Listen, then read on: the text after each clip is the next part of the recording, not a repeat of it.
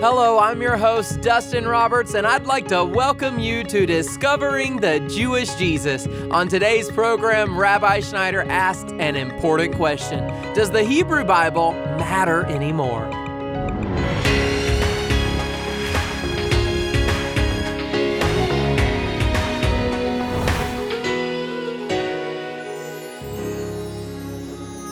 A lot of churches these days claim to be New Testament churches. So, does that mean they don't teach from the Old Testament? Rabbi Schneider will answer that question as he continues his study on messianic prophecy. He'll be helping us understand why the Hebrew Bible, or what we call the Old Testament, matters today and every day. And if you'd like to take some notes, be sure to download Rabbi's study guide online at discoveringthejewishjesus.com. And now, let's get started.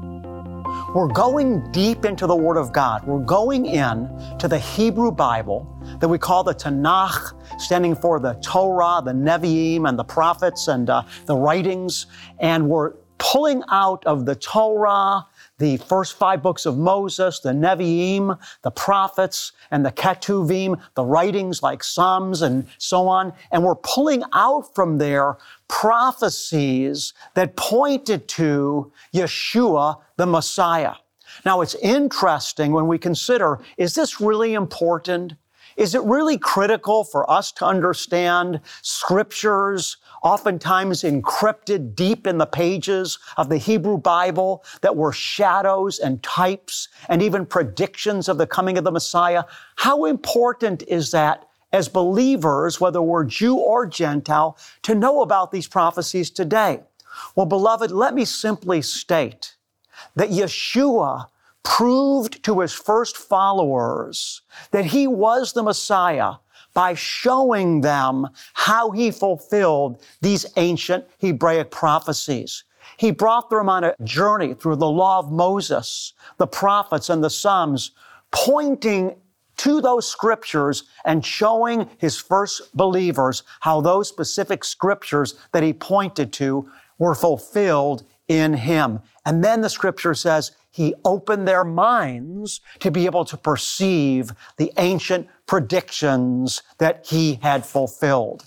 And so Jesus used the Hebrew Bible to show that he was the Messiah. So that tells us today that if we're going to be rock solid in believing that Jesus truly is the only way, we need to understand how he fulfilled the Hebrew Bible. Because if we don't fully grasp how Yeshua fulfilled the writings of the Old Testament or the Tanakh, we're just going to think perhaps like some people do that Christianity is a good religion, but you know what? There's lots of good religions in the world. And people think as long as someone's a good person, I'm not going to interfere with what they believe or what they think. Even if they call themselves Christians, in the back of their mind, what they're thinking is, you know what? Let's leave well enough alone. All roads lead to the same place. And for that reason, they don't preach. Jesus said, I am the way, the truth, and the life, and no one comes to the Father but through me. Yeshua said to his own people, unless you believe that I am He, you will die in your sins. Let me tell you one of the greatest travesties that is happening right now in the so-called Christian church. And when I use that term Christian church, I'm using it very lightly because many will say on that day, Lord, Lord, and Yeshua's going to say, I never knew you. When we look at the fact that Yeshua fulfilled the messianic prophecy of the Hebrew Bible, that he died on the cross for our sins, that we read in the book of Acts that there is no name under heaven by which men can be saved but the name of Yeshua.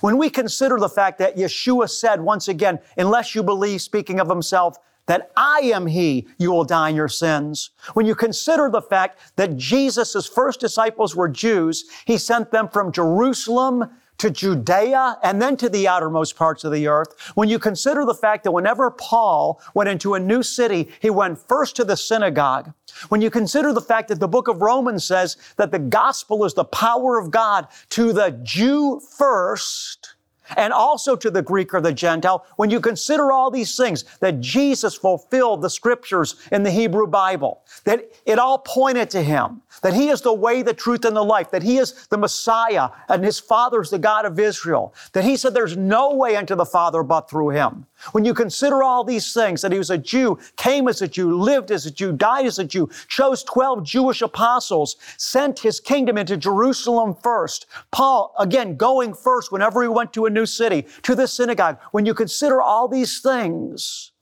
and compare that to what is going on today it's unbelievable. What am I talking about? I'm talking about this. Do you know that we have a significant amount of people in the Christian church today that think it's wrong to share the good news of Messiah with Jews?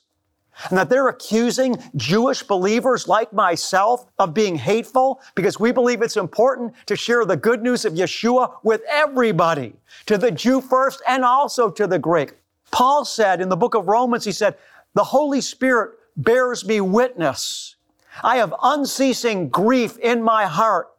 For I wish I myself would be accursed for the sake of my brethren who are the Israelites. Paul's whole burden was to see Israel saved.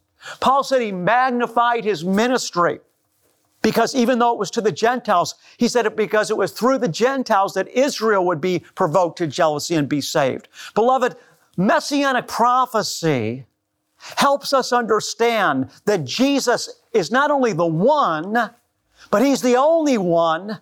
And either He's the only one for everybody or He's for nobody. You see, the value of knowing messianic prophecy, which we're going to get into today, the value of knowing messianic prophecy is it helps solidify our thinking and understanding so that we can come to a place in life that we truly have revelation to be able to understand that there's only one God and God has only made one way to him.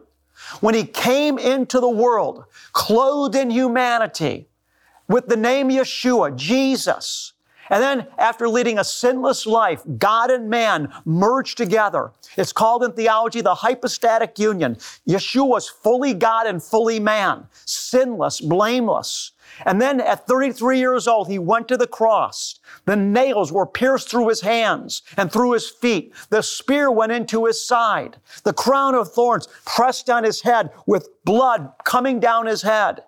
Still bleeding from the lashes that they gave him before he went to the cross. Again, then they took that spear, thrust it in his side, and eventually he breathed his last, saying, Father, forgive them for they know not what they do. And when that happened, beloved, that was the most cataclysmic thing that this world has ever experienced since it was created. God Himself died on the cross for the sins of humanity and said, If you will come to me, you will be saved.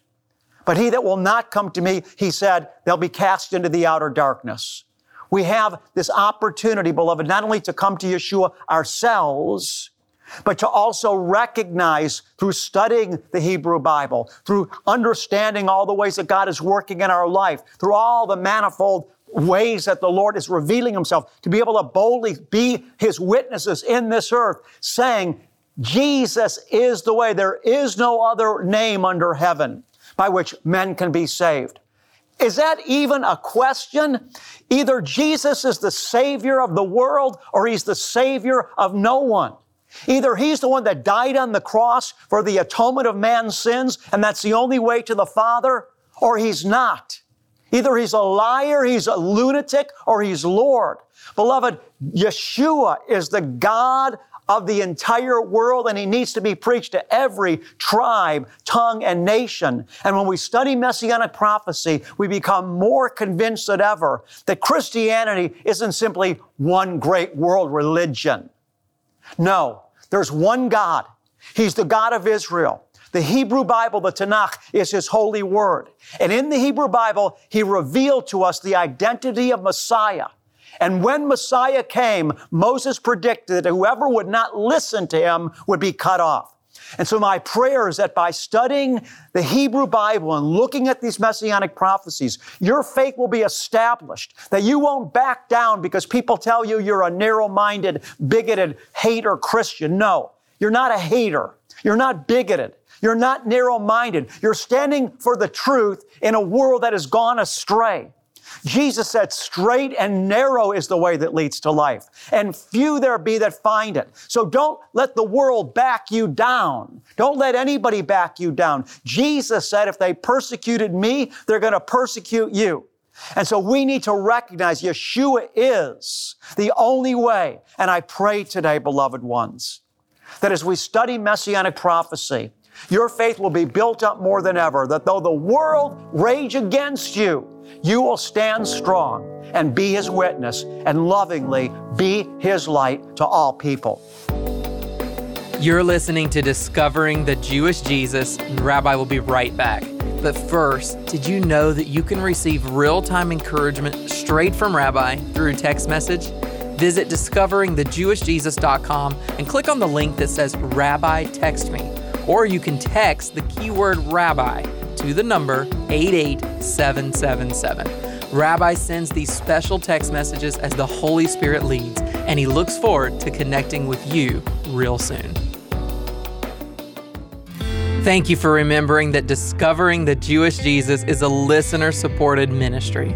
Rabbi Schneider's teachings are made possible through the generous gifts from people like you who understand the importance of sharing the good news of Jesus' return. Because of you, we are changing lives all over the world. Give online by visiting discoveringthejewishjesus.com or call 800 777 7835. That's 800 777 7835. And now let's get back to Rabbi's message.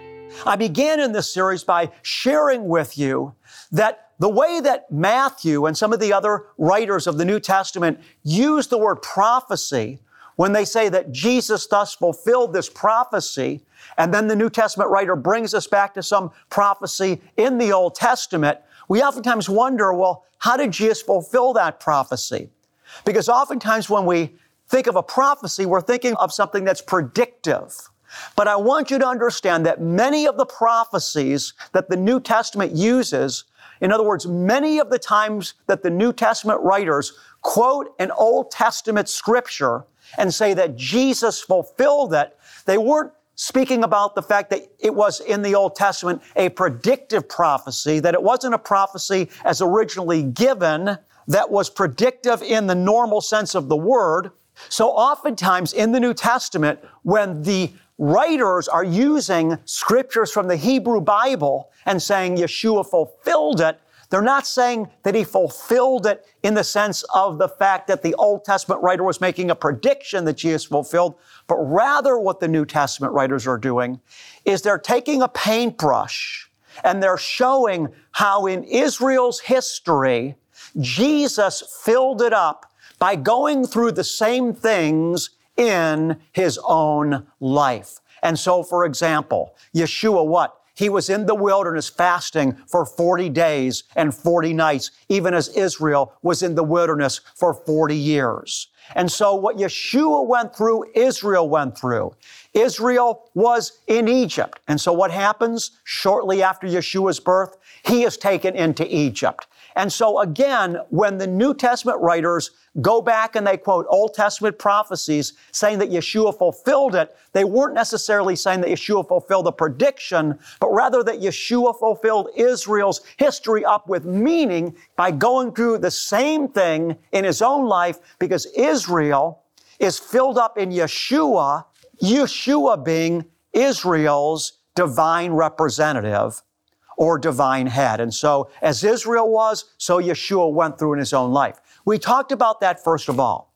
And then we continued in our earlier seasons by going through types and shadows. We saw, for example, the principle of blood in the Hebrew Bible and how the blood made atonement, how on Yom Kippur, they would bring in the blood of the bull and the goat into the Holy of Holies, poured over the mercy seat, the altar, on top of the Ark of the Covenant, and God would overlook the sins of His people for the year. For the life of the flesh is in the blood, saith the Lord.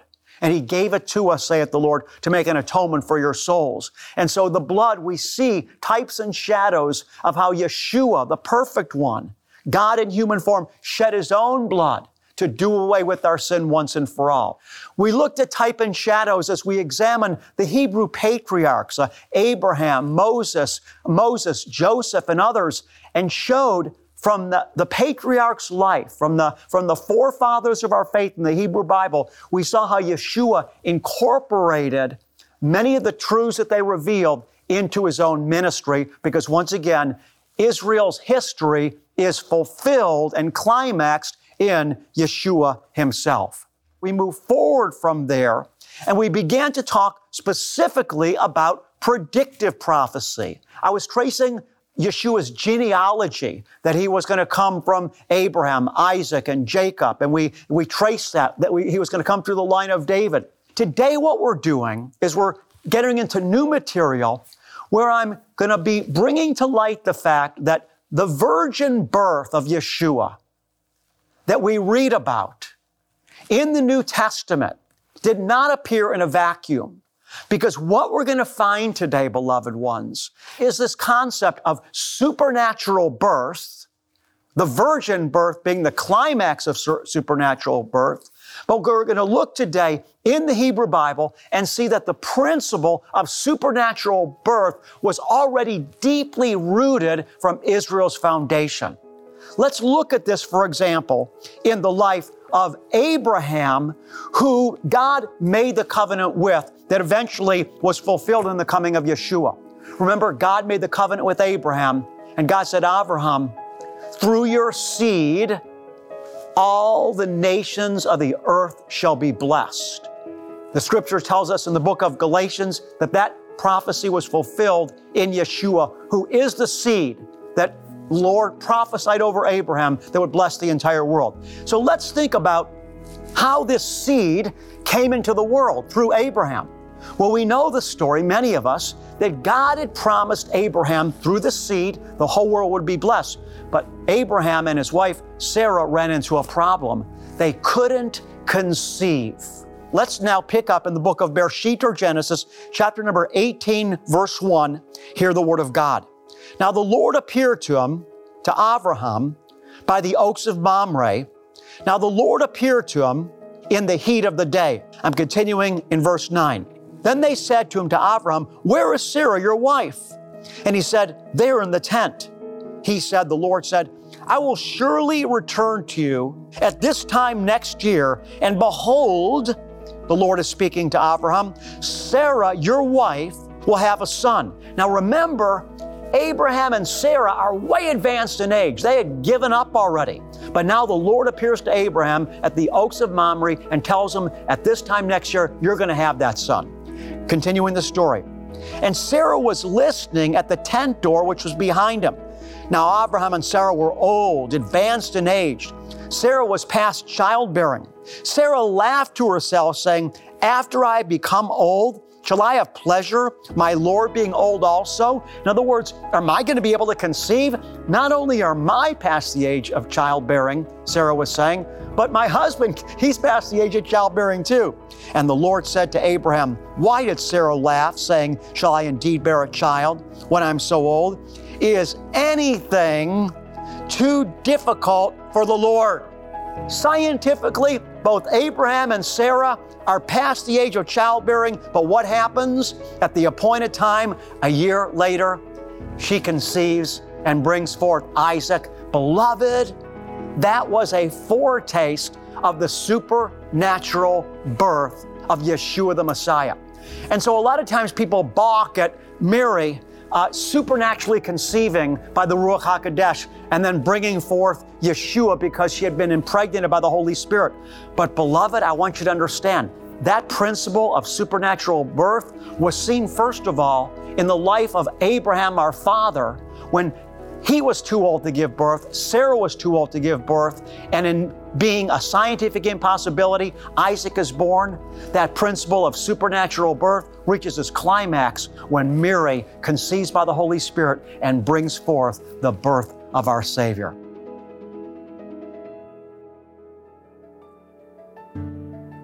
You're listening to a message from Rabbi Schneider titled, Does the Hebrew Bible Matter?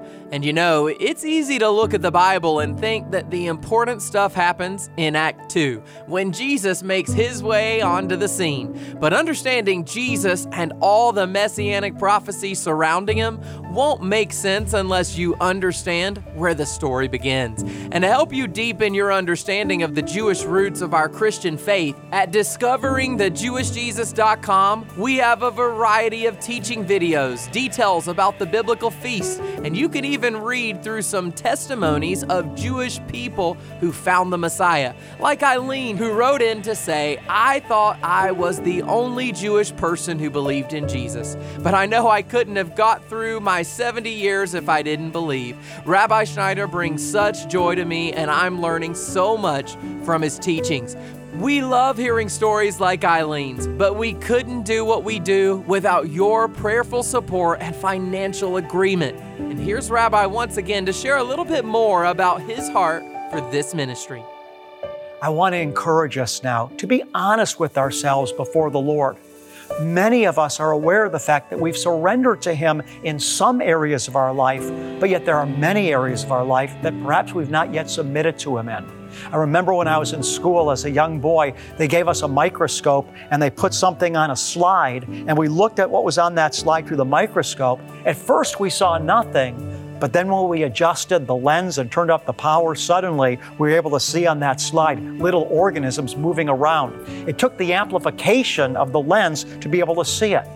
Some of us right now are being convicted by the Holy Spirit in the area of our finances. He's turning up His power. He wants us to see that we need to surrender to the Lord and trust Him with our finances. Beloved, while we're on this earth, we have an opportunity to do good. And all of us should be sowing into the kingdom for the furtherance of the gospel. If you believe in this ministry, I want to encourage you, beloved, make an offering today. God will reward you for everything that you do.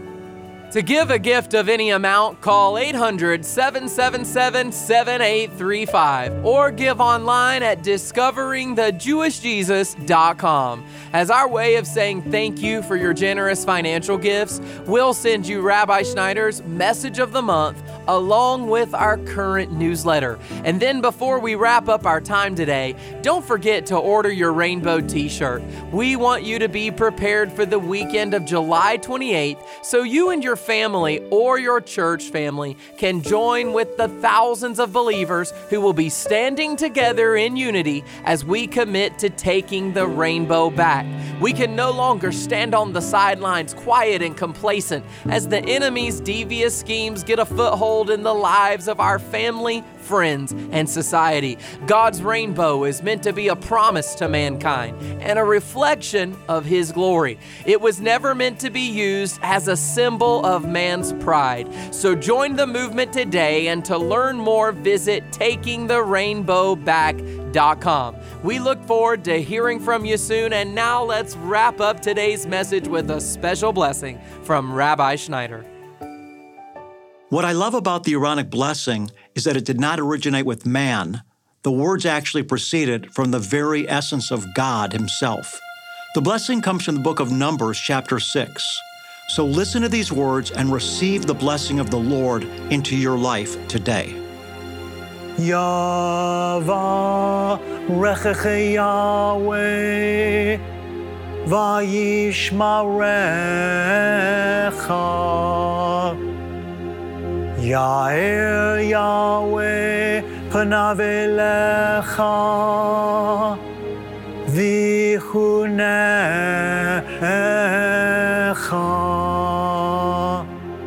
Yisa Yahweh panav elecha ve'asem lecha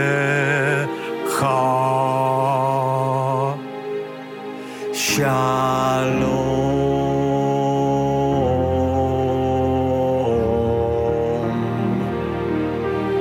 The Lord bless you and keep you.